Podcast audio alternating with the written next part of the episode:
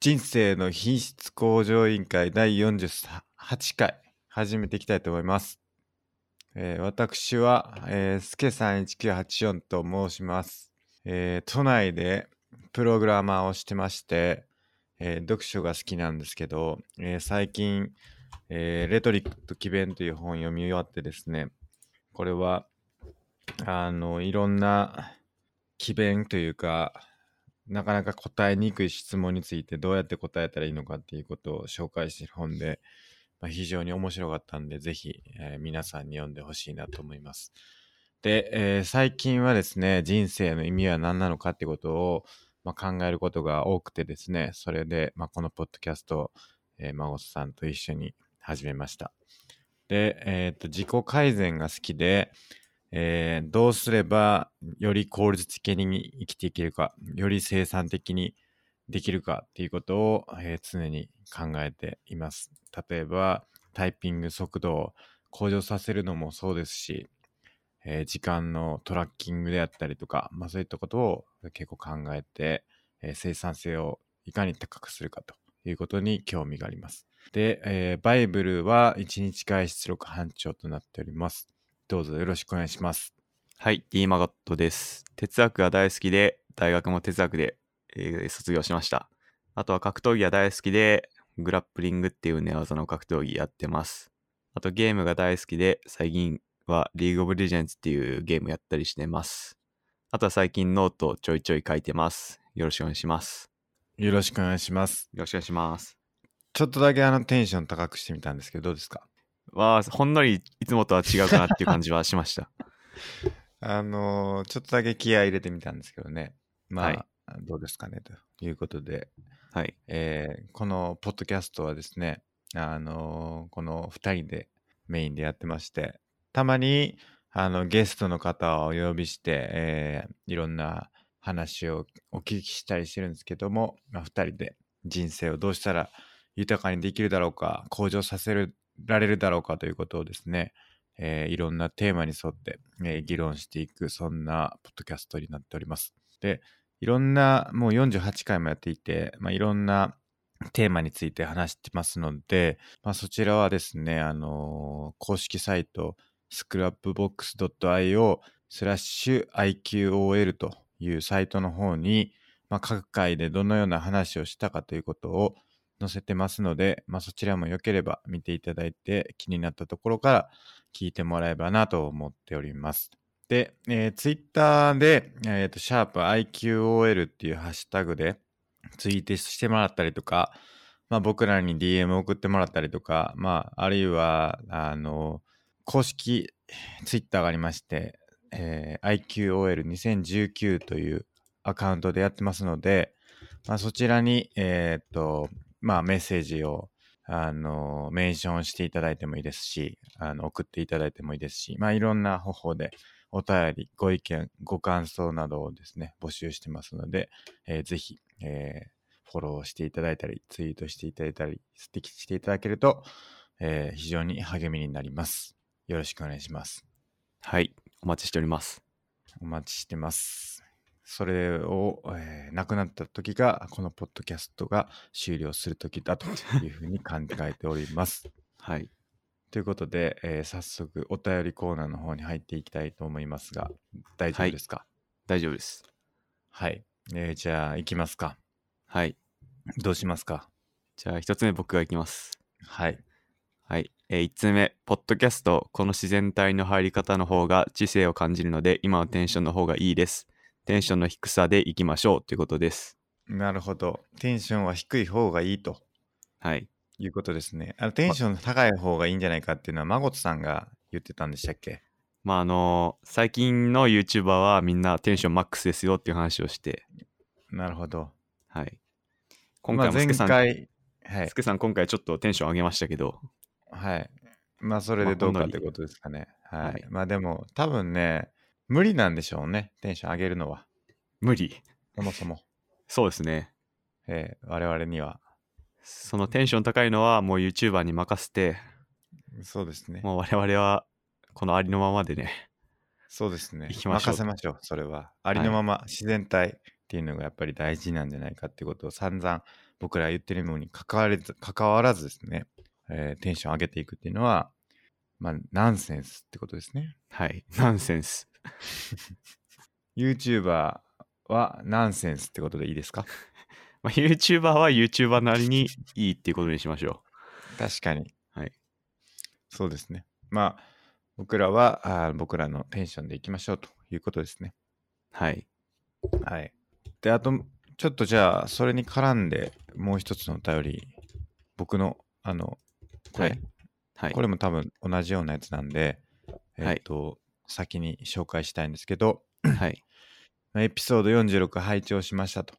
えー本当に、えー毎回面白い配信ありがとうございますということで、えー冒頭の方で話していたフリーの拍手音や和音を入れてみようという話がありましたが、これはやめておいた方が良いと思いますと。それをすると声と挿入する音のバランスが取れていないと、環境音の大きいところなどでイヤホンを使い音量を大きめで聞いていると効果音が大きすぎて耳が痛くなることがよくありますと。なので、やる場合は声と効果音のバランスに注意してくださいというアドバイスをいただきまして、なるほど。はい。なので、まあ、入れんとこうという意思決定を僕はしました。はい。はい。特にあの入れるあれもないんでね、テンションも低い方がいい、効果音もない方がいいというふうに意思決定しまして、なしていこうと。そんなものに頼らずに、まあ、僕らの力だけで頑張っていこうということですね。まだ一回も入れてないですもんね。そうですね。まあ、あの、ある意味、あの、ハイライトコーナーの効果音が、ちょっとうるさかったのかっていう話がありますね。やっぱりこれ、考えると。あ前のハイライトコーラーの最初のそラうですッパ音とか。ラッパ音とか。あれもね、あの、僕の父親からはやめた方がいいっていう話がありましたし、はい。はい。まあ、やめましたけどね。まあ、一時期あれから違うのになってましたよね。そうですね。一回変えたり、変えてみたりとかして、はい。まあ、ちょっとやっぱハイライトを取ってくるのも大変ですし、はい。まあ、一旦いいかなということで、まあ、自然体でやっていこうかなというふうに思ってます。ハイライトコーナーどうなんですかねあの、みんなどう思ってんのかなって。いやー、ちょっとわかんないなーハイライトに関する意見をもらったことないですよね。そうっすね。あの、聞き返すと結構楽しかったりするんですよね。確かに。はい。確かに結構面白いですよね。意外に。あの、前も言いましたけど、じゃあ死ねということなんですかみた いな。あ、これ誘われ、なんか何話してんだろうなみたいな、そそられる感じはしましたね。かなり煽り文句が強いですね。ですね。確かに。どうですかね。まあ、あの、もし、あればちょっといただきたいですね、ご意見。はい。えー今一旦なしにしてますけど、はい。うん、どうなのかということですね。やっぱ楽しかったとか、いや、ま、ええなくてもいいなみたいなね、話があれば。えーぜひ聞きたいなというのはありますね。はい。はい。いやー、ありがとうございます。あの、ま、あ毎回面白い配信って言っていただいてですね、えーこういった、えーご感想いただけることが励みになりますね、非常にね。はい。なります。うん。ないとちょっとわかんない、本当に。その、あの、ハイライトコーナーの是非ですか。えいや、じゃなくて、あれです。あの、やっていって、これ本当にみんな楽しんでるんだろうかっていうことが、ああー、はいはいはい。ちょっとやっぱ、ま、わからないですよね。みんな楽しんで聞いてくれてんのかなってことですよね。そうです。それはいが本当にわからない。 うんわかりませんね。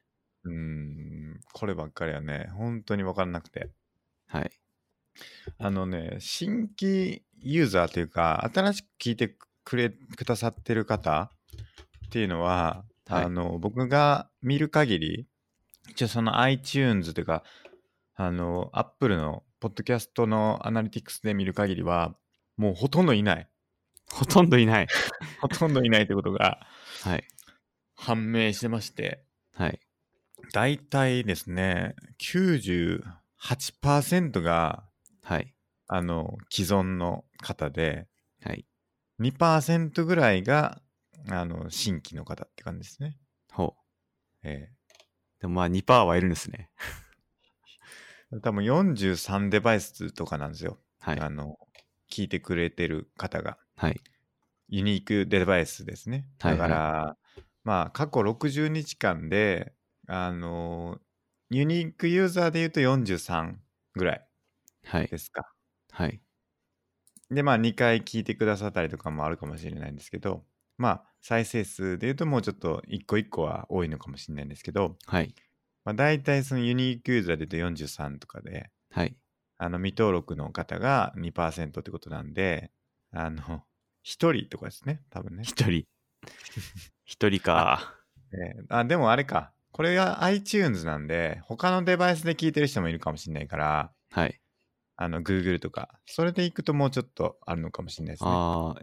え、それ iTunes しかカウントしてないですかこれ自体はそうですね。iTunes のカウントですね。なるほど。だから、他にも、あの、聞いてくださってるデバイスがあって、デバイスだったりとかいろいろあって、はい。なんか最近ね、ちょっと Spotify もちょっと増えてきてて、Spotify で聞いてくださる方が、マジっすか。えー、そんなんあるんだ。 Spotify もね、一応ダッシュボードっていうのがあって、見れるんですよ。あの、どれくらい聞いてくれてるかっていうのえを。フォロワーがね、10人 ぐらいまでなってて、ー、はい。そのうち1人が僕なんですけど、はい。 Spotify でフォローするってことができるんで、はい。まあ、それで聞いてくださってる方もいるみたいですね。えうん。まあ、いろいろあるんですけどね。ー、はい。まあでも iTunes でそれくらいだったら結構 Android とか Google のポッドキャストで聞いてるとか多いと思うんですよね。はいはい。ならもうちょいいる気はします。なるほど。倍いくかな、倍はいかないかなまあ、だから、まあ、6、70ぐらいかなユニークで。はい。そう考えたらすごいですね。なんか、そうっすよね。 70人聞いてくれてたらすごい、すごい感じしますわ。なんか、すごいです。 2クラス分ぐらいですか2クラスそういうことになりますね。ええ学校で言うとね、はい。結構ちょっとした、孫さんって中学校とか何クラスありました中学校3ですね。 ?3。はい。だから学年で言ったら3分の2が僕らのポッドキャスト聞いてるっていうような感じですね。はいそれすまごいあですそね。う、そうっすね。すごい。うんちょっとした有名人になりますね。はいうん。なんでまあやっぱ聞まくあだけで、あの、お便りは出さない方とかやっぱたくさんいるんですかね。って聞きますね。ポッドキャストは本当になかなかこう、なんていうか反応が見えないから、こう続けるのが難しいっていうか、すごい書かれてるのよく見ますね。ほ本当にめちゃくちゃ続けまくって、うん、なんか再生数がすごい増えてきてようやく1通2通こうメッセージが届くみたいな、えーメディアらしいので、う。はい。それで言うと僕らは結構いただいてる方なのかなと思いますね。おーありが素晴らたしいいことにですけど、はい。はい。まあ、そうっすね頑張っていこうということですね、本当に、はい。うん。頑張りましょうと。頑張りましょうということですね。まあ、ぜひ、あの、送ってくださいということは言っておいてですね、はい。頑張っていきましょう。じゃあ次のお便り行きましょはい。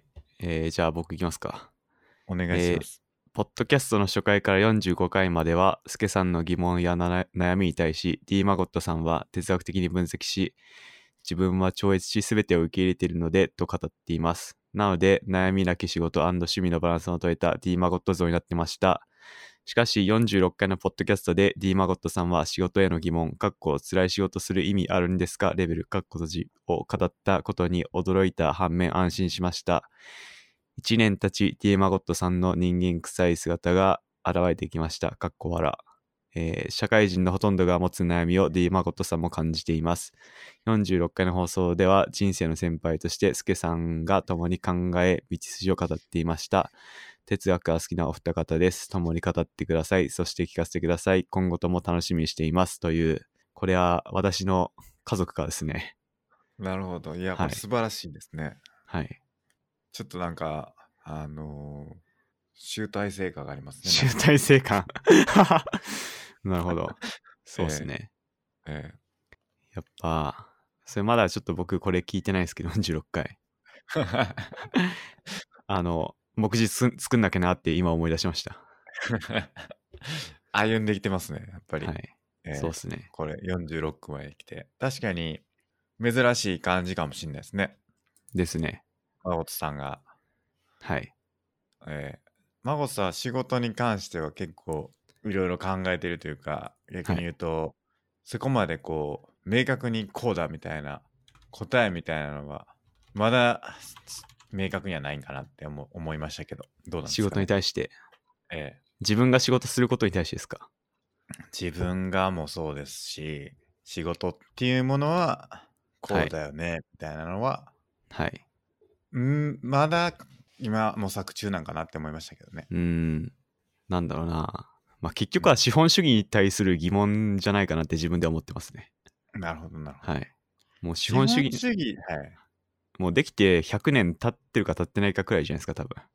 はいまあ、それ、なんか当たり前に思ってるのがだいぶ疑問に思ってますね。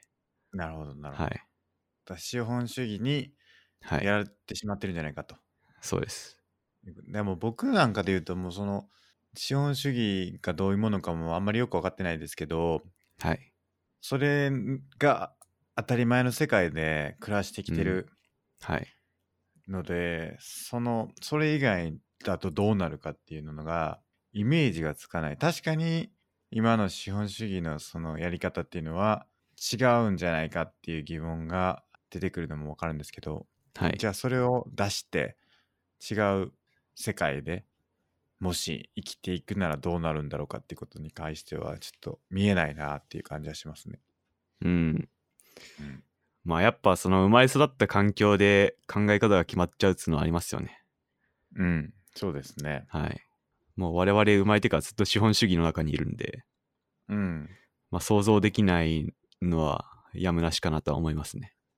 うん、そうですね。しかもそれですらどんどん変わっていってる気もしていてはい。それこそ終身雇用じゃなくなってきてるわけじゃないですかはいはいはい。今だと。でもその終身雇用があった時代も資本主義は資本主義だったと思うんですけど、はい。違いますそれって僕理解間違ってますかねまあその頃も、まあ多分50、50年じゃないか。うん40年、50年くらい前の話ですよね、それって。はいその時も資本主義だったとは思いますね。ですよねはい。でその資本主義の中でもその働き方みたいなことは変わってきたりしていてはい。うんだからそのうんなんかこうどういうその資本主義っていうので一括りにすることもできないしはい。でそれ以外のやり方っていうのも一括りにはできないっていう中で、うんじゃあどういうものがいいんだろうかってことをうなんかこう全方位的にというか全部知ってからうんじゃないとなかなか語れないなっていう感じも僕の中ではありますね。要するに何も知らないんではい。ちょっとわかんないな。だから確かに正解じゃないかもしれないけどじゃあ何が正解かって言われるとわからんなっていう感じはありますね。うん。まあ資本主義もちょっとずつ変容してますよね、間違いなく。うん、そうですね。ちょっとずつ変わってはいるけど、うん、結局は、なんだろう、僕が思ってるのは、これほど働くのは正しいのかとはずっと思ってますね。うんなるほど。はい。でも資本主義だからこそその働いてるのかっていうのはどうなんですか資本主義になったからこそ働くようになってしまったのかはい。別の世界でも別に全然働いてるねっていう話昔もうんめちゃくちゃ働いてたっていうのはどうなんですかね、まあ、なんだかんだ昔の江戸時代以前とかも、大体の人は農家で、はい農家の人は農作業してたと思うんで、うん、まあ、それはそれである意味ずっと仕事してたのかもしれないですね。そうですよね、はい。こう資本主義によって何が生み出されたのかっていうことはちょっと分かんないわかんないなって感じなんですよね、まあ、あの、マックス・ウェーバー知ってますっはいていうドイツ人の学者がいて、まあ、資本主義っていうのは、プロテスタントの働くことはいいことだみたいな考えから出てきたみたいな、っうんていうの有名な話ありますよね。ああそうなんですねはい。プロテスタントが掲げる働くことはいいことだっていうことから資本主義が生まれた。そうですね。うんっていう有名な話がありますね。うん、なるほど。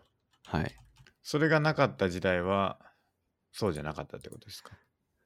まあ、その頃はもっと前は、あの、多分し考え方はまるっきり違ってたかもしれないですね。うん。少なくとも資本主義ではなかったかもしれないです。うん、なんかあのマックス・ウェーバーといえばはい。こう前にちょっと一回話したことがある気がしてて、はい。あの、プロレタリア、ん違う。何でしたっけなプロリン、プロリンだったっけはい。プロテスタンティズムの倫理と資本主義の精神か。あの、カルバンの予定説が資本主義を発達させたという論理を提出したって。まあ、これが同じやつかのか。はい。はいはい。だから、カルバン派の予定説。まあ、あの、前にちょっと話した、あれですよね。あほうの、神が救済する人っていうのは、あらかじめ決めてるっていうはい。予定説。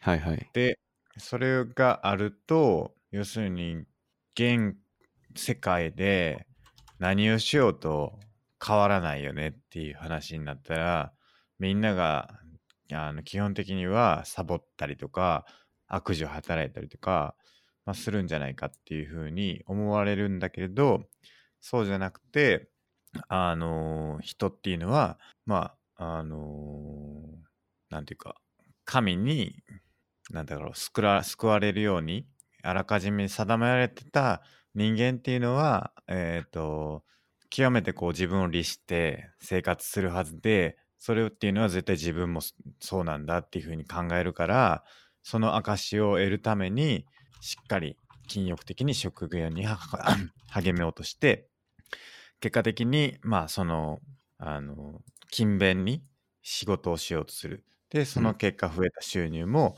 あの、強楽の目的には使わなくて、さらなる仕事のために使おうとするっていう風な、あの、インセンティブというか、モチベーションに人をうん導くってことが、結果的にその資本主義を発達させたっていう風なことが、ウィキペディアに書かれてますね。ほう。なるほど。まあ、なんか、僕、外国人、一時期外国人って結構日本人みたいにたくさん働くのかなと思って調べたことあるんですけど、アメい。リカ人とかは、なんか、働くことは悪だと考えてるらしいですね、一般的に。なるほど。すいません。はい。まあ、だから逆に、その、そういう働くことはいいことだっていう考え方があるのかなとは思いました。その逆として。はいはいはい。それっていうのは、働くことがいいことだっていうことがあるっていうのは、まあ一般的には、あの、は、働くことは悪だけど、だかららこそ逆の考え方がなんか目立ってんのかなっていう気はああ、そういうしこまとでした。すね。はい。なるほど、なるほど。プロテスタント系とか。はいはいはい。はい。言うてめっちゃ働いてるらしいですけどね。どうなんですアかメリカね人だろうが。 アメリカ人。なんかその話よく聞くんですよね。働かん、働かんって言われてるけど、めっちゃ働いてるやんみたいな話って、あなんあかちょいちょい聞いたりするんですよね。なんか調べた限りは結構持ち帰ってやってるとか。そうそう。なんか、早く帰って、家帰って家族でご飯食べるけど、終わった後、あの、家でやるとかは、すげえ自然な話とかって聞いたことがありますね。ああうん、なんかあと、すごい時間かけてやってなんか会社にいたりすると、逆に管理がなってないって思われるとか。ああ、それ僕も聞いたことありますね。はい。あのー、なんていうかな、あのー、あれ、なんかあたアメリカに、あのー初めてこう働きに行った人がいて、はい。その人が、えー、ちょっと待ってくださいね。えー、これかなこれかなそうそう。あのー初めてこうに日本からアメリカに出て行って仕事をしていて、まあ、はい納期により余裕を作りたいっていうんで、まあ、残業して余分にやっておくっていうのをやってたらしいんですね。ほあのその人が。したらあのマネージャーにめちゃくちゃ怒られたっていう話があって。う。ほう。そんなことを言ってると、そのプランニングがおかしくなるから、はい。やめてくれと。い要するに、それも含めてプランニングをしてるのに、そういうちょっとなんか余裕を持たせようと思って、見積もりよりも早くできるための仕事を余分にやってやることをやると、本来2日って見積もってる、その営業日ベースで2日って見積もってるものを1日になってしまうと、予定が全部狂っちゃうじゃないですか。うん。だからそういうデスマーチとかをやって、それが前提になってしまってるっていうのは、プランニングが壊れてるよねって話なんで、うん。そういうことをやるとめちゃくちゃ怒られるっていう風なうん。話をしてましたね。それ日本だと逆に先にやることはいいことみたいなそうですよ考ね。えられますよね。うん。だからすごいシステムチックにというかやってるんでしょうね。すごく、はいあの何日っていうのもしっかりこう見積もって、それに沿うようにちゃんとやっていこうっていうのがあるのかな。まあでもちょっとこの辺は企業によりそうな気もしますね。うん。あとなんか残業してたら、やっぱりで、仕事ができなくて残業してるっていうダウンダウン評価につながるみたいな話もしてましたね。ああ、それも聞きますね。うん。あと、アメリカといえば、即クビにされるっていう、はいはいはい。あの、アップルでも、なんか、誰でしたっけスティーブ・ジョブズが、エレベーターで一緒になった社員に対して、君何やってんのって聞いて、すぐ答えられなかったからクビにしたみたいな話ありますよ。 めっちゃ怖いなぁ、はエレベーター乗らんとこってなります よね。ですよね。それは、ビビるわ、いきなり。いきなり当日に、何やってんのって。そうっすよねうん。当日になって、はい、クビです。荷物持って出てってくださいみたいなこと言われるとか、うん。よく聞きますそよれでもね。本当らしいですね。怖いわ。なんか、なんでそれやるかっていうと、なんか結構そのエンジニアとかに、ちょっと猶予を与えるというか、その、辞めるまでに期間を与えると、その間に何されるかわからんみたいなことが結構あるらしいんですよね。あ、なんかデータ抜かれたりとか。そうそうそう、悪さされたりとか、そういうことはをいなんか恐れてるらしくて、はいはい。なんかそういうのを避けるために、リスクを避けるためにやるとはい。いう話を聞いたことがあるのと、はい。あとその、日本って辞めるときって引き継ぎめっちゃやるじゃないですか。はい。で、僕も引き継ぎってめっちゃ大事やなって思うんですけど、はい。なんか引き継ぎってそんなに重要視されてないらしいですね、アメリカとか、その海外の企業だと。ほその前のやり方を踏襲して ああのやるっていうのは価値を出せてないっていう風に見なされるみたいな部分があってう。はい。なんか新しく来た人はそのなぜ新しく来てるかっていうとそのその人の新しい風をその企業とかあの会社に吹き込んでほしいみたいなのがあってはい。それを、まあ、価値としてやっぱ採用してる部分があるらしくて。はい。そういう意味で、その前のやり方をそのまま踏襲するっていう引き継ぎっていうものを、まあそこまで重視してないっていう話を、うんこ。れは確かフクオーラでしたけど、見たことがありますね。なるほど。なんかそう聞くと、なんかさっき、あの、スケさんが終身雇用は終わったとか言ってましたけど、はい。まあ結局日本はまだまだ日本っぽいなってよく思うんですよね。うん。もう言ってしまえば僕まだ終身雇用続いてると思ってますよ。はいはい。アメリカに比べれば。ば。まあ確かに。はい。そうですね。それは確かに。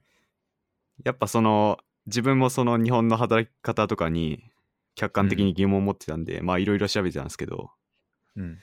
まあ、そう外のアメリカとかの状況を見ると逆に今の我々の客観的な状況が見えてくるかなとは思いましたね。うん。確かに。はい、うん。まあなんか、日本が必ずしも悪かっていう、悪っていうかその、劣ってるかっていうと、そうでもないとは思うんですけどね。はい、そうですね。うんなんか引き継ぎの話とかもめちゃくちゃそれでやっぱ問題起きてるみたいなんですよね。 ほう。その海外の企業やっぱ引き継がないっていう文化になってるからはい、やっぱ苦労するんですよ絶対。はい、はい。そりゃですねそりゃそうだと思うんですよ。別に新しいやり方を取り込むっていうのと引き継ぐかって引き継がないかって多分全然別の話で、は別にい、引き継がれてもいやそのやり方おかしいわって言って帰ればいいだけの話じゃないですか。はい、だから別に引き継ぎの資料とかはあっていいんですよ。別にそれがあるから引き継ぐとか、ないからうん引き継がないって話じゃなくて、あっても引き継ぐ場合もあれば、引き継がない場合もあるわけで、はいそ。ういうのはちゃんと残していかないといけないんだけど、なんかそういうのはあんまりなかったりとか、うそんういうことを、あまあなんか問題になるから、それだけで結構アドバンテージを取れるっていう話も聞いたことがあります、ねうんその海外の企業に行って、しっかりこうドキュメンテーションして、やり方をちゃんと手順残していくとかっていうのが、はい、まあそれが一定の価値になるっていう話もあるんで、まあなんかこう、日本がどうとかっていうよりかは、まあ一個一個こう、冷静に判断していくことがうまんあ大事なんかなって思ったりもします、まあ、よくいるじゃないですか、あの、何でもかんでもアメリカではヨーロッパではってなんか海外の話出 す人。お前それ本当に全部いいとこと悪いとこも知って言ってんのかって毎回思いますね。いますそんな人。僕あんま見たことないですけど。マジっすかツイッターによく現れてないっすか、あ、まあツイッターとかでは確かに。はい。うんまあ別にアメリカでもすごい闇が山ほどあると思いますし、その引き継ぎのいやそう話ですねしかり。うんうんまあ日本がベストとは言わないですけど、日本は日本なりにいいとこたくさんあって、 うんまあ何でもかんでも海外の話を出す人には気をつけろと皆さんにお伝えしたいです。確かにはい。難しいっすよねなんか結局経験できることって限られてるからはい。なんか日本の中でもねあなたの企業だけですよみたいなこともいっぱいあるわけで、ありますね。うん、なんかこう一概にこう主語を大きくして日本はとか海外はとかって、なかなか難しいし、ですね。うん、っていうのはありますね。うん。何の話でしたっけあそうか 仕事の仕価事値の観って話か。はい。 まあでも仕事ってやっぱり人生によっては結構の時間を消費しますからですね。消費消費っていうか費やすっていうか、うん、なんだかんだ20歳から働き出したとしたら45年とかもう僕らの時代やったら75歳ぐらいまで働くかもしれないですけど、もう100まで働いてるかもしれないですね。ええそのね大体その1日の8時間とかだったらね3分の1とかを働いててまあ人生を構成する要素ですよねめちゃくちゃ大きな。ですね。うん。なんで僕らも引き続き多分仕事に関しては議論を続けていくんじゃないかなって思ったりしますけど、うん。うん、まあその中でそういう資本主義だったりとか、まあどういう労働の形態があったのかってことは、まあちょっといろいろ調べてみたいなっていうのは個人的にも思いますね。うん。そうですね。うん、まあ多分これからどんどんその IT 系の技術もどんどん進化して働き方とか考え方はんさらにどんどん変わってきそうな気はしますね。 確かに。いや、やっぱ効率的にこなしていくというか、その仕事をしていくっていうことを、もっとできると思うんですよね、やっぱり。最初にも言ってましたね。えー効率性を上げたいみたいな。そう。やっぱり、結構効率悪いと思うんですよね。はい。あの、日本全体で見たら。うんてかまあ、日本全体で見なくてもですけど、はい。結構、なんていうかな。それは日本の働き方の効率が悪いんじゃないかっていうことですか。うーん、そうですね。日本のというか、まあ一般的にというか、うん。うん、まあなんか企業によっても違うと思いますけど、はい。なんか例えば僕らの会社だったら同じこと何回も聞かれてる人がいるとか、はい。聞く人がいるとか、はい。そういうことはまあしょっちゅう起きてますし、うんなんか調べたらいいやんとかはい。思ったりもするし、逆にその調べてもなくて、なんで書いてへんねんみたいなことも思ったりもするし、はい。っていうのは多分あちこちで起きてると思うんですけどはい。とか何て言うかなもっとなんか本質的なことにだけ集中した環境づくりっていうのはできるんかなって思ったりしますけどね、うん。要するにオーバーヘッドがすごいでかい気がしていてつまり。そのひ引き継ぎの話もそうですけどはい。まずああの人がやってたことに追いつくみたいな仕事はい。それは別に特に生み出してないんだけど A さんが何をやってたかをまず知らないといけないっていうので A さんがやってたことをキャッチアップするみたいなことってあるじゃないですか。はいはいはい。うん、いやそういうのって山ほどあれなんだなと思って、うん。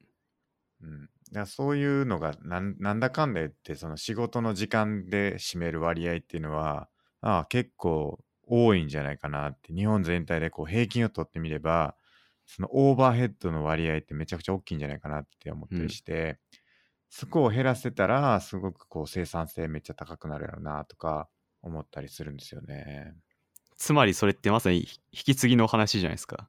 そうですね引き継ぎもそうですしやり方とかもそうだと思うんですよねノウハウというか。はい。あの、会議はこうやった方がいいよねとか、あの、 なんか、こう、効率悪いやり方やってるとかってあると思うんですよね。はい。うん。なんかそういうのは、こう、ね、別に一企業内でやるのですのも、ちょっともったいないわけじゃないですか。はい。あらゆる車輪の再発明がいろんな企業で起きてて、はい。同じような問題を同じように、あの、取り組んでるみたいなことがあると思うんで、うんなんかそういうのはもったいないなって思ったりしますね。うんまあ実際に一人当たりの GDP が日本はそんな高くないみたいな話ありますよね。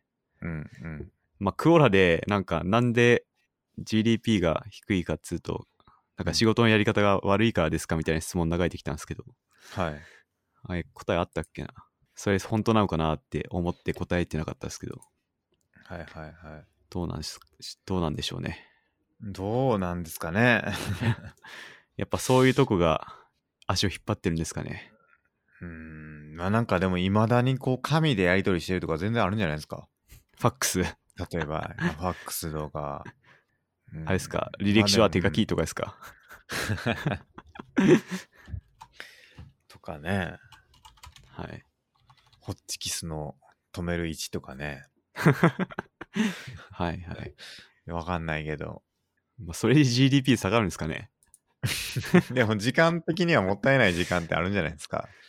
なんかちゃんとカチッと資料作りましょうとかっていうので、はい。あの、無駄にこう資料作成に時間かかってたりとか、はい。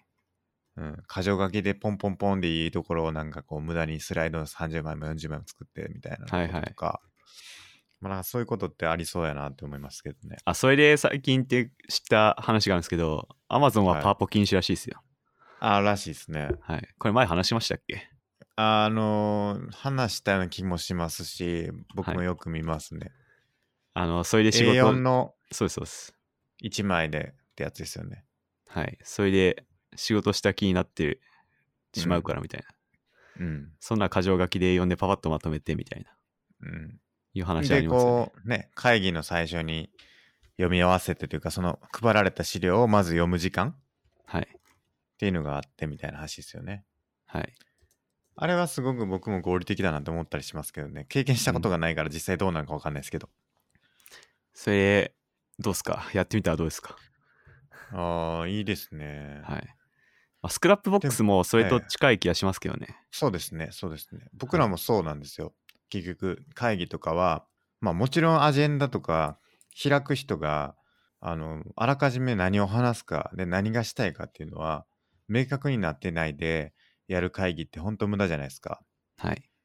だから、まあ、主催者がそのスクラップボックスに、今回の会議はこういう目的で開いていて、で、こういうことがしたくて、こういうことについて話す、こういうことに関して意思決定したいとかっていうのをあらかじめ書いて、で、それを会議の前に事前に共有するんですよね。うんしたら、まあ、それ見て会議の前にもコメントついたりとかしていくと、あの、結局別に会議開かなくても全部決まっていくんですよね物事が、うんだからまあかなり近い気がしますねその A4 にまとめてくるとかっていうのはなるほど。うんあとやっぱ会議の仕方とか回し方って結構重要だなってよく思いますね。うん、めっちゃ大事ですね。結構ぐだらせたらぐだった時間がどんどん長引くだけなんで、その会議を回して結論を早く導くテクニックって重要だなってよく思います。間違いないですね。はい。その話したことありましたっけしたことないかも。ないか。はい。僕結構ね、やるんですよね。何をですかえー割と、どっちかって言ったら、そこまでではないけど、得意な方ですね。それをやるのは。ほう。会議を回すはいはい。のは。ほうあの、僕がやるやり方は、議事録とファシリテーション同時にやるっていうやり方なんですよ。つまり。つまり、僕はファシリテーションをするし、議事録も取るんですよ。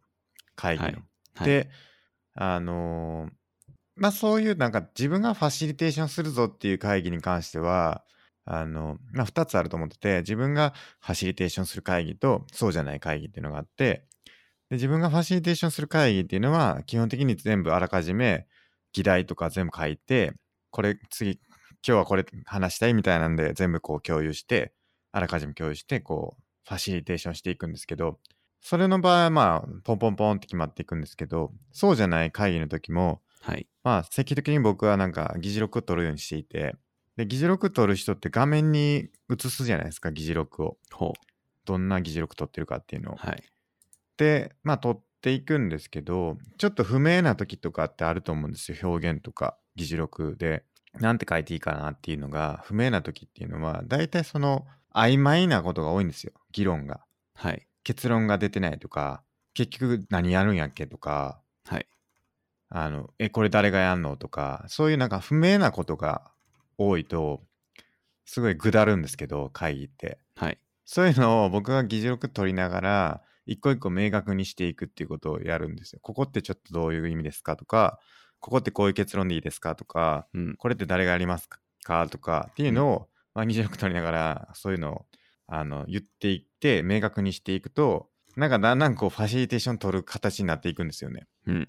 大体議事録取っててもですけどなんかはいそういう風にやっていったら、結構そのまあ回せる感じはあってでもととはいえなんか全くこうなんだろうよくわからん会議の時は結構困りますねなんうんかそもそも何話したいんかわからんしなんかこう思いつくままに話してるみたいな会議だと結構議事録取っててもなんかこれ何の話やっけみたいなうん。感じになることはたまにありますねう。ん。やっぱ会議しないのが一番ですね。 ってよく思いますいねや。そうですよ。そうですよ。もうなんか、多分その誰かが叩きとかアイデアとか持ってこないとうん。難しいですね。ですね。うん。まあ、ブレストとかにしてもある程度そういう叩きがあった方がいいとは思うんですけど。うんなんかこれも外国の有名な話かもしれないですけど、会議で発言しなかったら、もう次回から来なくていいみたいな、はいはい。結論だけ伝えるからっていう有名な話がありますよね。うん、間違いないと思いますね。はい。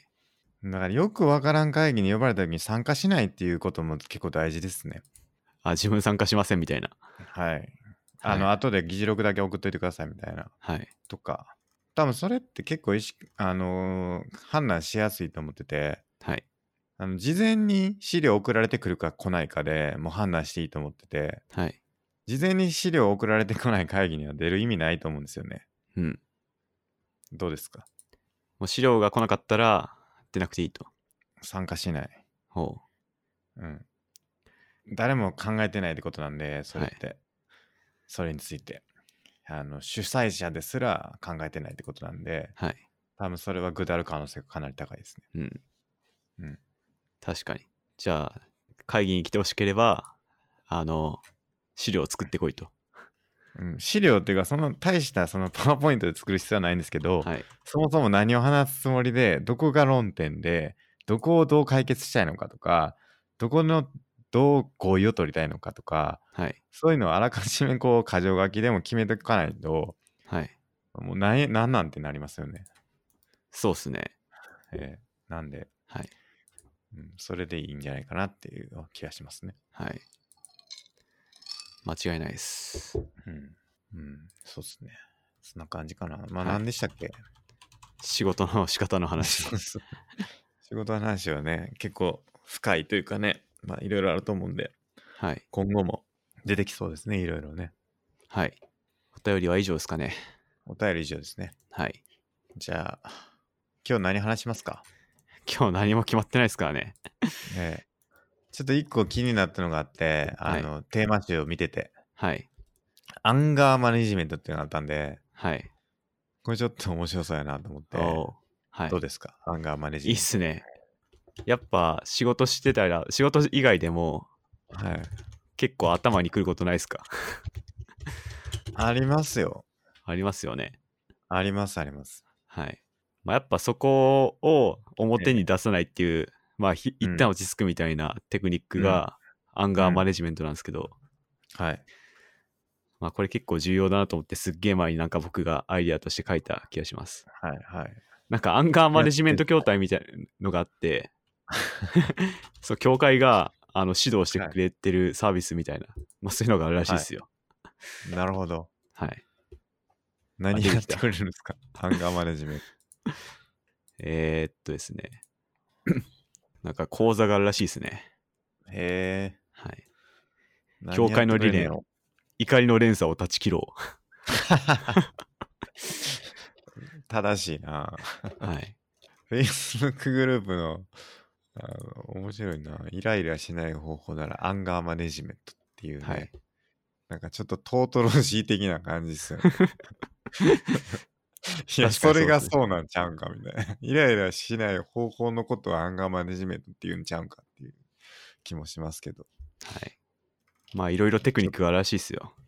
受けてみたいですね、これは。そのすけさんが瞑想でやってる客観視も、あの、同じ、ある意味似たようなもんだと思うんですよね。そうですね、そうだと思います。まあ、あと、ああ、怒ってるなーっていうことですよね。そうです、そうです。うん。あと数秒間待ってみるとかね。はいはいはい。あの、8秒間数えるでしたっけなんかそういう有名な話があるらしいですよ。そんな余裕あるよ、そんな余裕っていうか、怒りってさ、その、そういうことも忘れるから怒りなんじゃないかって思ったりもしますけどね。まあそこをどうにかこうにか抑えるんでしょうね。うん。なんかそういう、なんていうか、スアラートみたいなの出してくれるやつがあったら面白いですけどね。あらと。あなんかーこう、腕に巻いてて、そのそれこそこの前、孫さんが言ってた、はい。あの、ヘルツスマートウォッチみたいなんで巻いてたら、はい。怒ってたら、ピピピピピって、 その、言ってくれて、お前怒ってるよって、自覚させてくれる。8秒考えてみようみたいなことを言ってくれるみたいな、できるかもしれないですね。あるかもしれないですね、それ。うんそれでも逆に言うと、いいかもしれないですね。その、はい怒ってるって、結構その、なんていうかな、相手にその自分は怒ってますよってことを伝えるがためにその怒ってるみたいな側面あると思うんですよ。はいはいはい。なんかこう、いや、これ言っとかな、ほんまあいつ気づかへんのちゃうかみたいなんで、はい。自分は怒ってるんだっていう意思表明をするために、はい。怒りをこう表出させるっていう側面があると思うんですけど、それをなんかこう、第三手、第三者的にこうデバイスがやってくれたら、なんかこう、良くないですか。そうっすね。うん。あ、ああの人怒ってますよってことを言ってくれるわけですよ。なん か。多分それだと、だいぶ個人差が出てきそうっすね。あの人いつもアラート鳴ってるみたいな。ピピピピってずっと毎日やってるぞみたいな。 それはおもろいな。そうなりそうれではすねそれで、アンガーマネジメントできてるかできてないかが可視化されるわけですね。まあ、ある意味できてないのかもしれないですね、その人は。確かに。もうそうなる前に抑えるのももしかしたら、まあちょっと詳しくはわかんないですけど、そのアンガーマネジメントの一種かもしれないですね。うん結構面白いですね。それが検知できれば。はい。あの、あの人とあの人がか組み合わさるとすごいアンガーが起こりやすいはいと。か、あの人を中心にアンガーがめちゃくちゃ巻き起こってる。つまり彼と話すとみんな怒って帰ってくるみたいなのとか、はい。逆にあの人と話してる時は常にこう抑えられてるこのグループにあの人を一人入れると、そのグループのこう怒り値っていうのが下がるとかうん。なんかそういうのが見えてきそうっすねうん。データとしてもし取れれば、まあ、それに関連して、あの、前も話したかもしれないですけど、Google がパフォーマンス出すために何が一番重要かっていうのを調べて、はいそれで心理的安全性が一番重要だっていうのは有名な話ありますね。はいはいまあ、つまプりロジェなク、トそうですね、プロジェクトを成功させるためには言いたいことを言えるみたいな、うんうんまあ、そういう姿勢が大事みたいな、うんっていうことうん、めはありちゃます、くちゃいろんな人が語ってますね、あれは。はい。心理的安全性については。はい。プロジェクトアリストテレスっていう名前で、Google はがい調査したらしいです。らしいですね。はい。なんで、多分、ずっとアラート鳴ってる人がいたと思う、あの、いたら、みんな心理的安全性が低くなると思うんで、うんああ、また怒って怒ってるみたいなことになって、うん 多分パフォーマンスは上がんないでしょ うね。そうですね。はい。何言っても許されるかどうかって結構大事だと思うんですよね。そのはい。怒らせるっていう側面もそうだし、なんていうんですかね。すごいセンシティブな人がいて、はい。これ言ったらちょっとあの人気使うかもなとかっていうのも、ある種こう、なんか心理的安全性がちょっと低い状態ですよね。うん、そうっすね。だから、これ言ったらあの人に怒られるかもしれないっていう恐怖もそうだし、遠慮とかもそうだと思うんですけど、はい。なんかこう、そういうのは結構難しいなっていう感じうはんしますね。なんか結構怒りの側面がよく語られてる気はしますけど、心うん的安全性っていうと、まあ部下がこう話しやすいとか、はい。なんかそういう話が多いと思うんですけど、うん。うんうん逆にこう遠慮みたいな側面っていうのもあるんじゃないかなって気がしますね。うん間違いないですね。うん。まあ、すぐ何でもかんでもね、うんあの、傷つくっていうか、反応してしまう人がいたら、言いたいことも言えない状態になっちゃうんで、うんそうなはいんですよね。はい。うん、結構難しい。だからどういう状態がベストなのかっていうのは結構そのん難しいと思うんですよね。はいそのレベル感とかもあると思うんですよ。はい。あのいろんな意味でのリレベル感リテラシーのレベルもそうだかもしれないしはい。エンジニア力かもそうかもしれないしはい。なんかこうえこんなん当たり前やんみたいなことがある人にとってはすごいストレスになることもあるじゃないですか。はい。あのでも逆にこう当たり前なことは当たり前にできないこともストレスなわけじゃないですか。はい。その例えばこう 2×3 が6っていう世界で生きてきてる人たちがあのえ 2×3 って何ですかみたいなはい。とこにいたらお互いに多分ストレスだと思うんですよね。その意味わかりますかレベルが違う人がいるってことですかそうそうレベルって言っていいのかわかんないですけどはい。あの意思疎通ができないってことになりますよね。はい。掛け算ができるグループと掛け算ができないグループっていうのがもしいたとしたら、はい。まあ、多分お互いにストレスだと思いますね。うん。うん、だからそういう意味でもなんかいろんなこうグループっていうのがこうまとまって全部で一つっていうのは結構難しいのかなって思ったりしますね。うん。うん、何をもってこうレベルとするのかとかも、うん。まあ、正直よくわかんないじゃないですか。そのエンジニアからしたら普通かもしれないけど他の職種からしたらエンジニアって何考えてるみたいな話もあるしはい。僕らで言うと。はい。うんだからなんかこうねある集団がこう一つでプロジェクトを進めるってうん。難しいなって思いますね。ですね。まあ、スケさんは、うん笑いが取れる人と一緒に仕事したいでしたっけ そうですね。 あのとにかくやっぱりこう笑いが大事ですね僕の中では。 あのはい。面白くしようとする試はみいはうん結構大事だと思ってて、うん。うん、なるほど。それがやっぱ創意工夫とかにつながってると思うんですよね。うんまあ、笑いを作るのも、あの、心理的安全性を高めることかもしれないですね。うん、そうですね。はい。しょうもないこと言えるって結構大事なんですよね。はい。うん、ジョークというかね。はい。でも一方、このアンガーマネジメントに戻すと、はい。アンガーを出すっていうことも結構大事だと思うんですよね。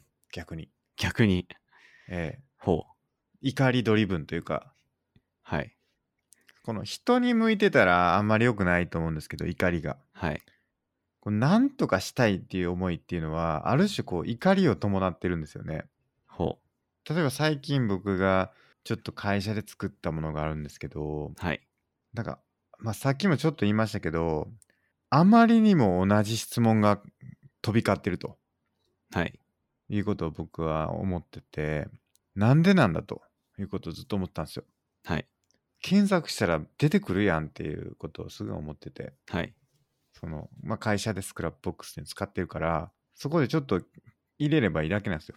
はい。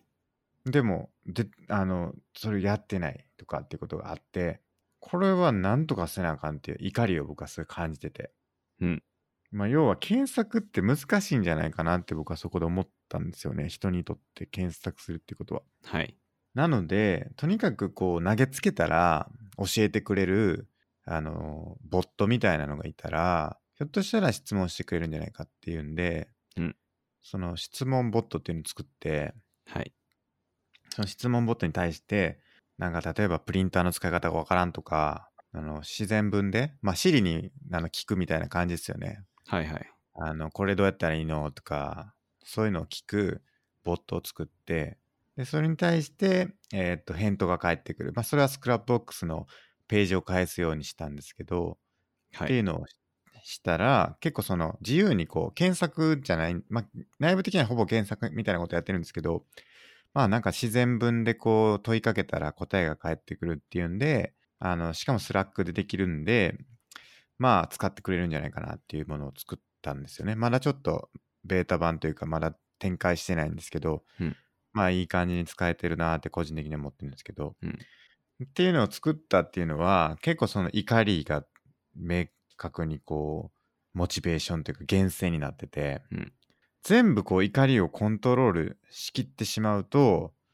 うん何かを変えようとか良くしようっていう思いっていうのも、うんまあ、決め消えてしまうみたいなことがあるのかなって思ったりもするんですよね。うん、多どうです分それはなんか怒りっていうよりはモチベーションですよねうん多分アンガーマネジメント協会が相手してるのは あのコントロールできない怒りだと思うんですよねはいはいはい、はい。多分スケさんのはだいぶコントロールされてなんか合理的に処理されてると思うんですけど、それでも怒りは怒りですよ。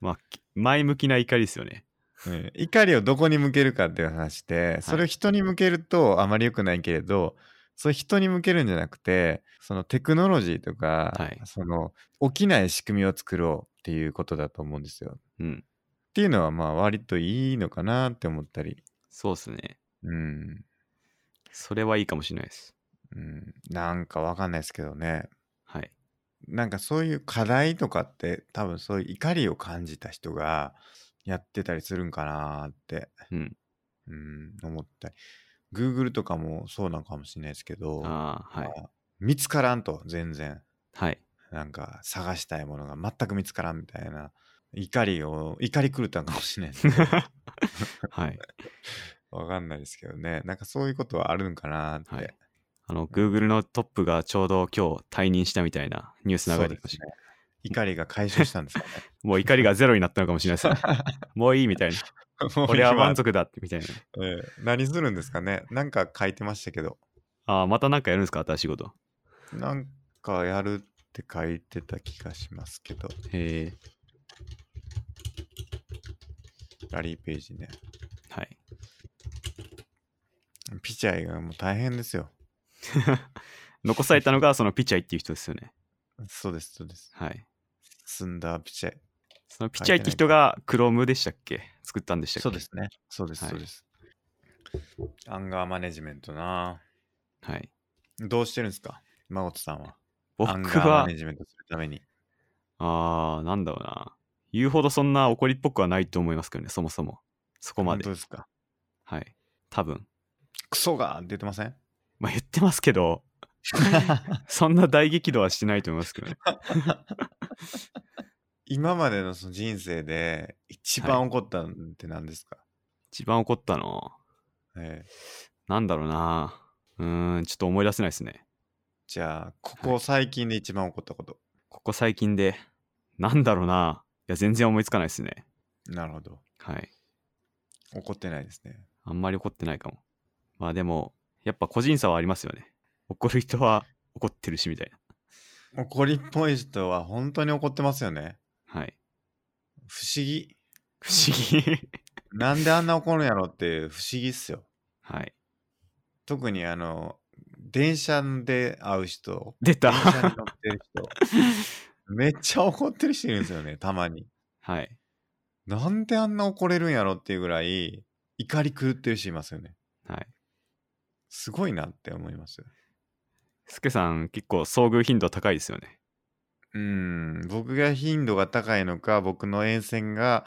そういう人が多いのかちょっはいとどっちかわかんないですけど、うん、まあ多分そういう人はクソ怒ってるそういう人は職場でも怒ってるんでしょうね人でしょうね、はいそういう人のためにアンガーマネジメントあんのかなとうんアンガーマネジメントって言葉絶対出会わないですよあの人たちは絶 対もうマネジメントしないとうんでしょうねうんでもなんかやっぱり子供とかにも激怒してる人とかもいますよね、ま多分あねたまにいますねうんはいまあ、ストレスとかもあるのかもしれないですけどねまあそれを見るたびなんわかかんないけど日本ってストレス社会だなってまた改めて思いますねうんまあでも満員電車とかが生みはい出してるでしょうね、そういう怒りを。怒りをそうですねええあれ満員電車じゃなかったら怒ってなかったとか、まあ、そもそも原因となるその要因が人が近すぎるってことがはいありそうですよね。ですねうん。あんな近くに人いっぱいおったらもうやってられないですよ。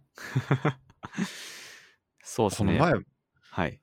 えこの前僕だって斜めになってましたもん、か体が体が はい、あの立ってるところからはいたいられないんですよ。立ってる位置にいられないんですよ。自分の体 が。なるほど満員電車すぎて。はいもうねじれて、もう自分の力で立てないんですよね。はい。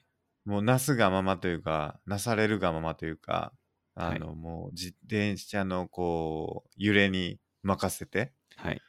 うん、なっちゃうから、もう僕も意図してないけど、やっぱりこう、体重かかっちゃったりとかするわけですよね。はい。まあそういうのイライラついたりするんやろうなって思いますね。うん。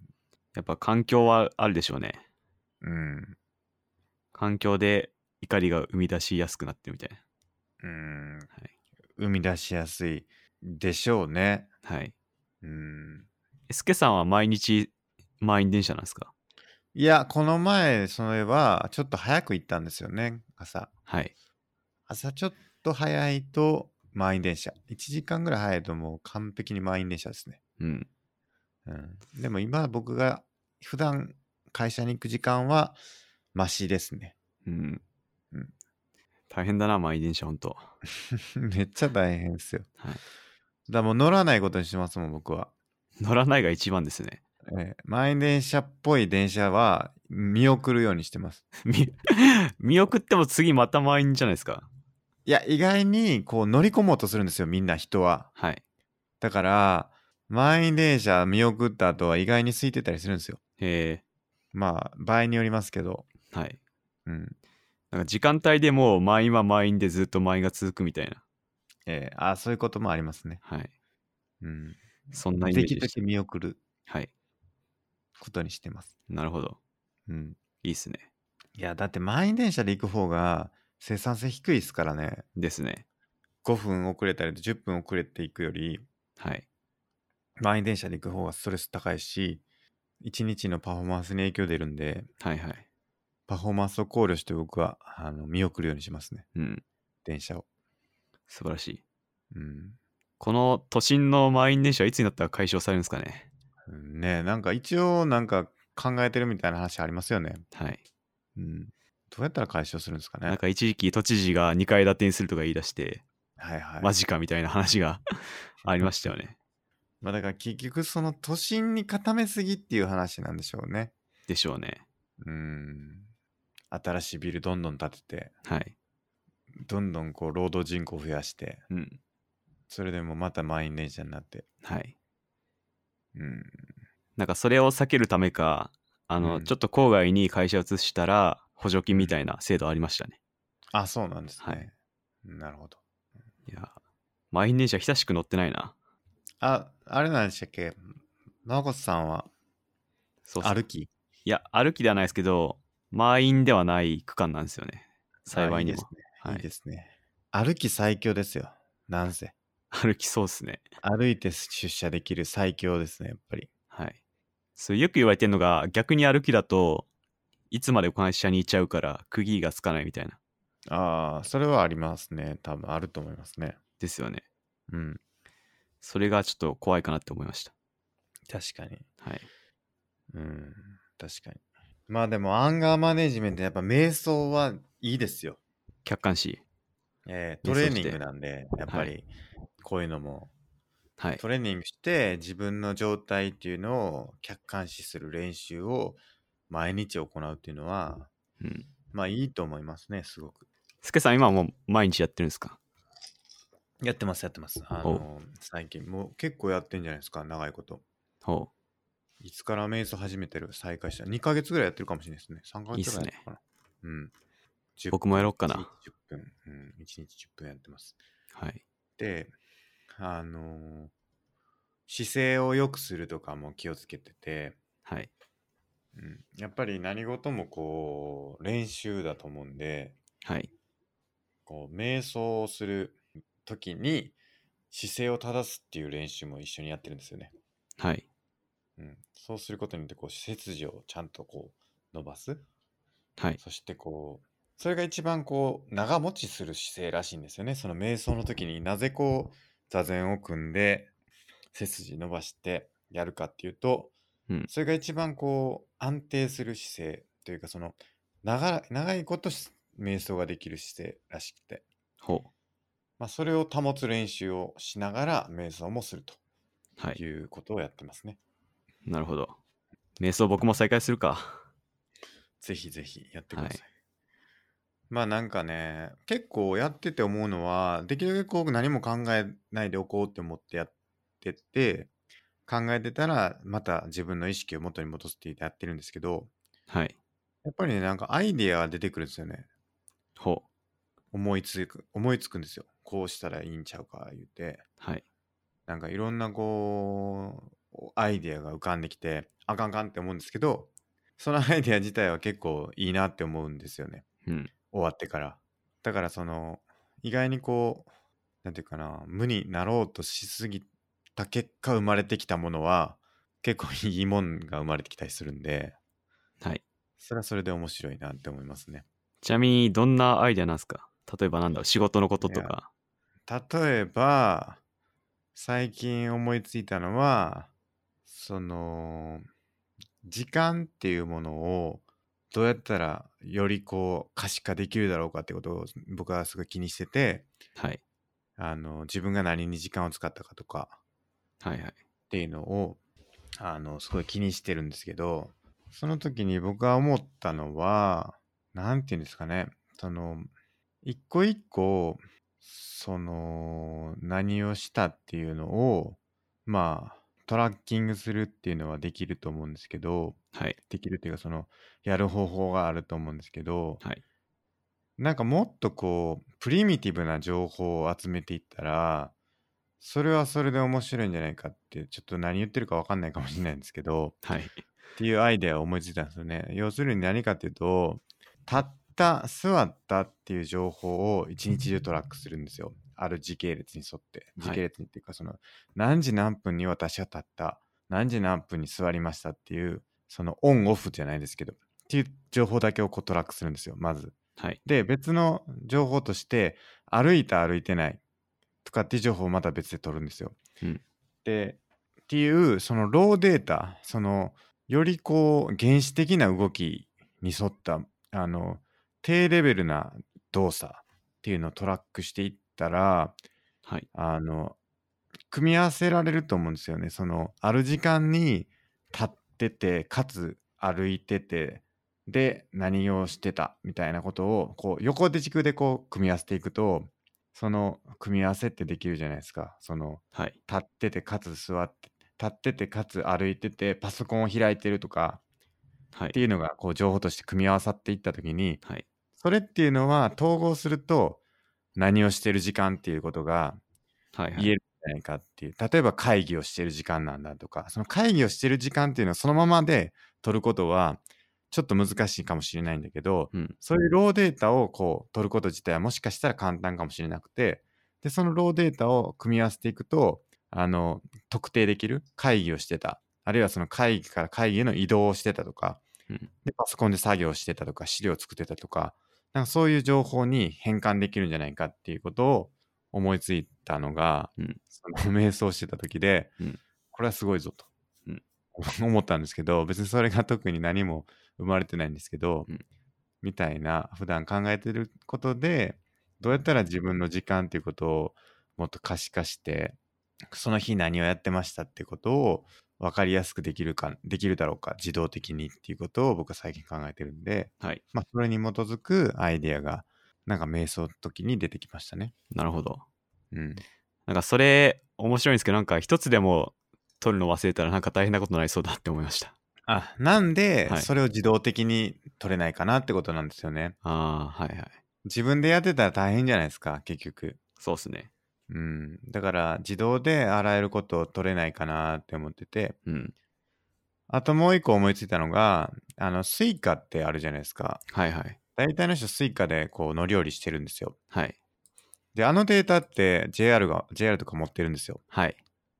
でそのデータが分かれば移動が取れるはずなんですよはい。その何時何分に何駅に乗って何時何分に何駅で降りたっていう情報が取れれば自分がどういう移動をしたかっていうのを明確にすることができるじゃないですか。はい。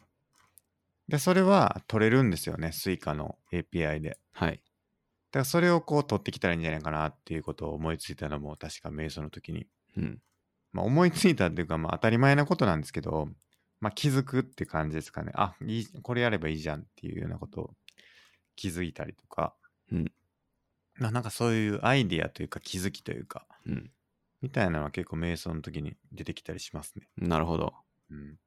じゃあ僕も今日から瞑想してなんかアイディア探す出か。てくる、出てくると思います。仕事の悩みとかね、はい。仕事でこう、ずーっと頭悩まして、どうやったらいいんやろな、どうやってらいいんやろなって考え続けてきたことっていうのは、なんか実はこう脳がずっと考えてて、ある瞬間に思い出すとか、思いつくとかってはいは言うい。じゃないですか。はい。だそれがこう瞑想の時に現れてきたりとかってことは結構あるんじゃないかなと思いますね。ほう。まあ僕よくあるのは、はいあの、会社に行って席に座ってる時は全然なんか思い出さないんですけど、うん、なんか帰り道で歩いてる時に、ああれやり忘れたなとか、あれしとけばよかったはいはいはないみたいな、はいそこになってようやく出てくる時があるんで、はいはいはい。だから結構、なんだろう、仕事場から払えて何かを考えるっていうのは重要かなとはよく思いますね。そうですね。はい。確かに。散歩って大事らしいですからね、やっぱり。で、うん。仕事中に散歩するとか、散歩の時間取るとか、はい。結構大事っていうのは、あの、前にも紹介した天才たちの日課っていう本で、はい。やけにこうた散歩するんですよ、みんな。はい。めっちゃくちゃ散歩してるんで、多分そういう散歩とか、家に帰る途中とか、はい。そういう時間に思いつくっていうのは、まあ一定あるんでしょうね。なんか、はい。そういう仕組みというか、傾向が。えスケさんも結構散歩するんでしたっけ散歩あんましないですね。まあ昔ちょっとその影響ではい。散歩行ったりしてましたけど。はい。うん。それは、なんか休みの日とかですかそれとも仕事中ちょっと行くとかですか何がですかあそ僕ですかその散歩は。行く時ですか行く時は散歩行く時ですか、まあ最近あんまやってないんですから、あれですけど、はい。まあなんか朝とか、あの休みの日の朝とか、はい。あとはご飯食べた後とか、はい。僕の職場皇居が近いんで、はい。まあ、皇居の辺って結構景色綺麗んでその辺ちょっとぐるっと歩いたりとか、はい。まあ、その辺で歩いたりしてますねしてますねってかしてましたねなるほど。うん僕、休みの日は絶対外出ないですよね。用事がない限り は。用事がない限りそうです。あー僕でも本屋さんに行くかな休みの日は散歩が目的ではないですけどはい。本屋さんによく行きますね駅前のなんか、うちの孫と家は、母親と僕は、なんかはい用事がなきゃ出かけない人で、うん父親と姉が、なんか、用事がなくてもうろうろするのが好きみた いな二分されててだかならるほど僕とかはなんか用事があって明確にないしてないしてないしようって完璧にシミュレーションしてから家を出るんですよねはいはいなんでもう目的地に直行してやったらはい即帰ってくるみたいな、っはいはいていうことをしてて うんなんかなんとなくお散歩楽しむっていうのはうん人生で一回もしたことないかもしれないです、おーなんだかんだ目的あるなスケさんもその目的ありきですか目的ありき派ですね。はいなんとなくす歩こうはなくて、はいそれにしても散歩しようっていう目的で出てるかイメージなんですよね。ああーはいそうなんか気づいたら歩いてたみたいなことはあんまないですね。その散歩しようもどれくらいの計画性があるんですかいや、それはなんかあんまない時もありますね。なるほど思い。つくまま歩いてみようぐらいの。でもそれも相当なトライですね、僕の中では。相当なトライ。ねほ思いつくままに歩いてみようっていう意思決定をしてう。はい。歩き出してるって感じです。ああ。うん。でもだいぶふんわりしますね。うん。僕もうスーパーでこの、これを買ってこようくらいまで決めないと出ないですからね。あでもそれで言うともうちょっと緩いかもな。ですね。うん。あのー本屋行こうぐらいのはい。緩さで本なるほ屋どに行ったりとかしますけど。はいはい。それは今もそれくらいのゆるさで休みの日は出たりしてるってことですかそうですね。そうですね。ほでも本屋に行って、例えば、その何をしようまで決めてるんですかう。僕、決めますね。えーそれでも本屋の中ブラブラしようってことはないってことですかじゃあ。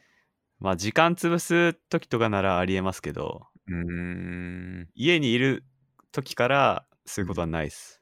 うーん、なんか面白い本出てないかなっていうんで新書のコーナー行ったりとかはい。なんか哲学最近だと哲学書のコーナー行ってみたりとかはい。っていうので僕はブラブラしてることは多いですね。なるほど。うん、僕は絶対ないですね、それ。へえ じゃあ本屋とか行かないんじゃないですかアマゾンでいいやってことになりますよねそれもだうったら僕、Kindle 推進してるんで、はいはいはい本屋全然行かないです。なるほどはい。いや行き着くとスーパーにも行かんでええやんってなる気がするんですよねそれあ、全部 Amazon で頼めばいいや、みたいな。そうあいれついつまでに届けばいいんだからここで発注しとけばいいっていう、はいあらゆる計画性を立てていくと家に出る必要性が全くなくなるっていうことは、はいまあなんかありそうやなって思いましたまあ確かにありえます ね。それは可能性としてあります。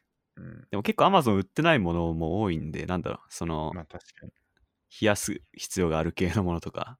はいはいネットスーパーとかでも、そうっすね。うん、ネットスーパー多分使えれ、使えるならいいとこがあれば全然僕使うと思いますよ。イトーヨーカドーとかはい。あとはなんだっけ声優ネットスーパーとか、はい。結構いいですよらしいっすね。うんまあ、やっぱね、ちょっと水が重い。 水系が重い。これまた言ったらスケさんに怒られますけど、ええ だってね、地盤沈下してるっていう噂ですから、そう。傾いてるかもしれないですからね。傾いてる。ですからはね、い。危ないですね。そうなんですよね。うん、何でしたっけ何の話でしたっけえーアンガーマネジメントから瞑想から散歩です瞑ね想。から、そうですね。瞑想散歩。うんはい。まあ、今日の結論は、瞑想しましょうってとこですかね。そうですね。アンガーマネジメントは瞑想しましょうと。だから僕、はい満員電車とかで瞑想してますからね。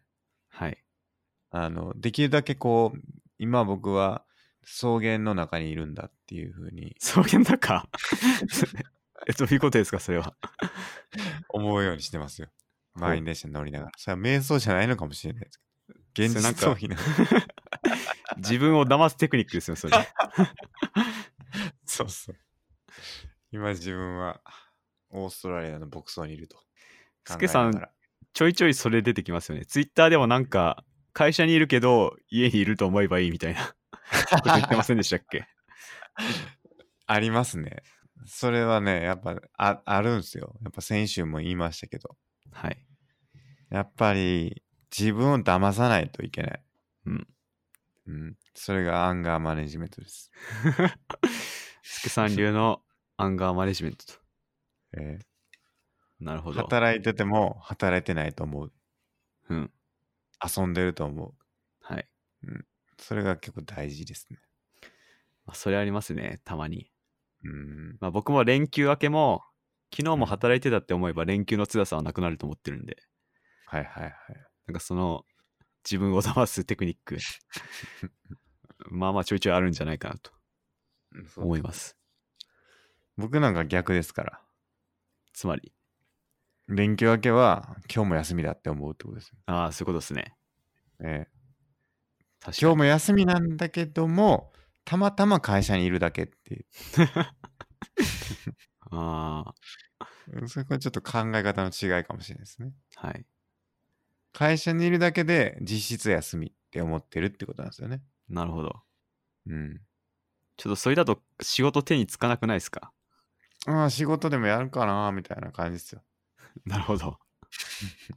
気が向いたし、ちょっと仕事でもするかみたいなはい。感じですよ。言ってみれば。うんそれで心理的安全性を高めていくってことですね。そうです、そうです。はい。今だから僕ちょっと考えてるのは、はい。仕事を第二の書斎化計画っていうのをや考えてて、仕事場のはい。本棚を買って、本 棚、どれくらいでかいんだろう。いろんな本を置こうかなって思ってるんですよね。はい。うん、それ席の引っ越しとか言われたら大変じゃないですか、大変ですね。だから、本棚っていうかまあ、本立てぐらいかもしんないですけどね。ブックシェルフという、ブックスタンドというかね。まあ今、ブックスタンド置いてるんですけど、まあもっとなんかいろんな本を置いて、うんあのプライベート空間にしていけるといいんじゃないかなって要するに会社にいても自室にいるような気分で入れればかなりこう安心感というかまあ、リラックスして、あの、過ごせるんじゃないかなっていうことで。うん。うん。で、やっぱ僕本好きなんで、本をいっぱい置いて、まあ安心して仕事に取り組める環境づくりっていうのは結構いいんじゃないかなって思ったりしますね。うん。なんか置いてます私物。私物は、まあ、ちょい、少しだけありますけど、そんな多くはないですね。私物置くの結構ありちゃうかなと思うんですよね。でも、たまに山ほど置いてる人いません。いますね。それはそれでいいのかな、みたいな。ゲーム置いてる人とかね。はい。うん。いいんじゃないですか。僕はいいんじゃと思いますよ。うん。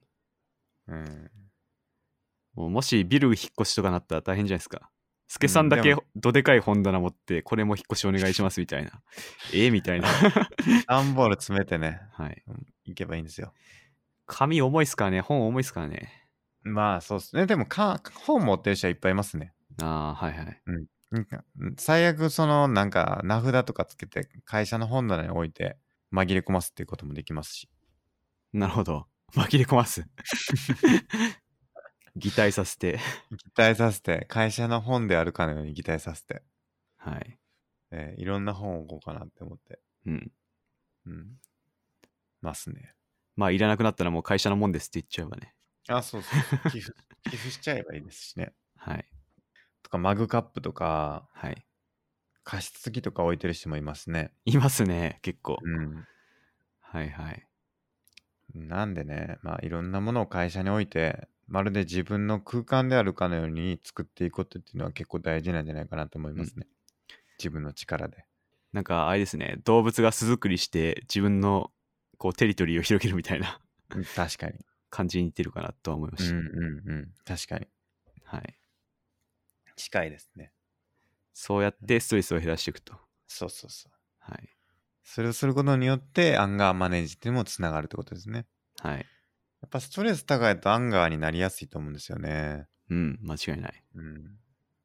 ストレスをできるだけ減らす工夫をしましょうとはい。いうことですね。ディスク、ディスクっていうかそのスクリーンのなんかブロッカーみたいなのあるじゃないですか。覗き見防止見フィルターみたいな。はいはい防止フィルターみたいな。はい。あれも心理的安全性を高めると思うんですよね。はい。うん。おすすめ。なんかそういうの、スケさん使ってるんですかいや、僕使ってないんですけど、使いたいんですよね。どういうのだろう左右についたてみたいな。あ、いや、普通に多分フィルムで、こう、横から見たら全然見えなくなるやつとかあるじゃないですか。えー、それ PC 用にもあるんですかあります、あります。なんか、ガラケー時代に流行った気がするんですけど、はい。今はあ全り然作ってる、使ってる人いない気がしますね。うんうんうん。あ、あります、あれも。PC 用にもあります。へえうん。そんなのが。あれは多分相当は心理的安全性高いですね。へえ。僕、後ろからモニター覗かれるのめっちゃ嫌いなんですよね。つまりなんかそんなまずいもの見てるってことなんですかいや、じゃなくて、なんかこう、自分がやってるところ、何かをしてるところを見られるのすごい気になるんですよね。へえ。なんかこう、こうレビューしたろみたいな感じで見られる感じがして、はい。なんかお前のやり方なんか変やんみたいなこと言われるんじゃないかとか、はい。なんかそういう恐れというか、別に実際そんなことないと思うんですけど、はい。なんかこう、俺のモニター今見られてるぞっていう思いながら、仕事すんのってすげえストレス高いんですよね、僕の中で。だから、後ろに立たれるのすげえ嫌なんですよ、うん。仕事中に。なんか、プログラマーでペアプログラミングとかないですかはいはい。あ、それはそれでいいんですけど、それをやるって決めてやるのは全然いいんですけど、はい。なんかこう、んなんか俺見られてるぞ今みたいなのが嫌なんですよ。あ、不意打ちは嫌ってことですね。そう、不意打ちが嫌なんですよ。俺の後ろ立つなよっていうふうに思いたくなるんですけど、言いたくなるんです。うんなるほど。アンガー、アンガーですよ、それは。アンガーさすがに。何見とんねんって。何見とんねん、あれってなり ますよ。なるほど。はい。確かにな。今の席は結構良くて、はい。結構席の配置ってめちゃくちゃ大事だと思うんですよね。会社の。はい。あのーなんて言ったらいいのかな、その、え枝、枝分かれ通路を作るって結構大事だと思ってて、はい。その、主要な道路、道路というかその通路があって、そこから枝分かれして自分の席に行くっていううん形の席配置ってあるじゃないですか。うーん。要するに一方通行で自分の席の方向に入っていく。で、そこのそのなんていうかその通路その枝の通路には6人ぐらいがこう座ってるっていうのははい。結構いいと思うんですけどはい。要するにその6人しかそこの通路には入ってこないってことですよね。はい。なんだけど前の席配置って大きな通路があってその大きな通路に面する形でみんなが座ってるっていうつあの配置だったんですよ席配置だったんですよ。はい。要するにあのどっちの通路っていうのどど真ん中に長いつあの机が置いてあってその両サイドに人が座っててその後ろを通路が走ってるみたいな、うんあの配置図だったんですよね前はい。だから全員の後ろを通るんですよ通路が通路を、う誰かが通るとはい。めちゃくちゃストレス高くないですかそうっすね。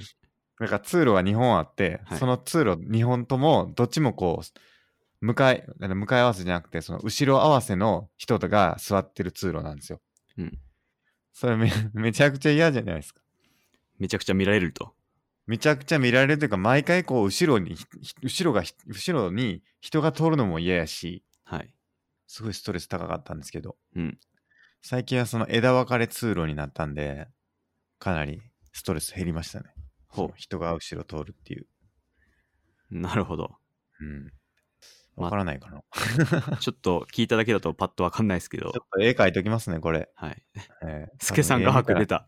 多分絵見たら絵見たらわかると思うんで、はいこれマジで。あの、元ピクシブの神絵師。見ました、僕の最近のカランカンガルーの。カンガルーでしたっけライオンでしたっけカンガルー描いたんですよね、最近。ライオンも描きましたけど、ツイッターに上がってたやつですかツイッターにああげましたね、最近。あれ、カンガルーはちょっと記憶にないな。これこの書かれてる様子が描かれてるのがすごいいいっすよね。早っなんか手足がポケモンみたいだな。しかもこれリップで怖い怖いって言われてる。えしかもそれに変、なんかリップできたカンガルーがすごいうまいっていうね。ーうまいですね。これ僕の同僚なんですけど、すごいな、絵心あって。下手すぎって、下手すぎって言われてね、はい。うまいんですよね。これまたちょっとは、はし、貼っときますけどね。まあでも僕、僕超下手すぎて、スケさんレベルにも達してないんで、もいやいやいやう、下手なこと言えないです、これ。面白いなあはい。っていうんでね、まあ、今日はこんなところですかね。は1い。時間40分。はい。はい。ということで、まあ、いろいろ結論出ましたけども、まあ、はい瞑想やっていきましょうということと、アンガはーい真面目にやってみけ、ちゃんとやっていきましょうということですね。ですね。はい。じゃあ、本日もありがとうございました。ありがとうございました。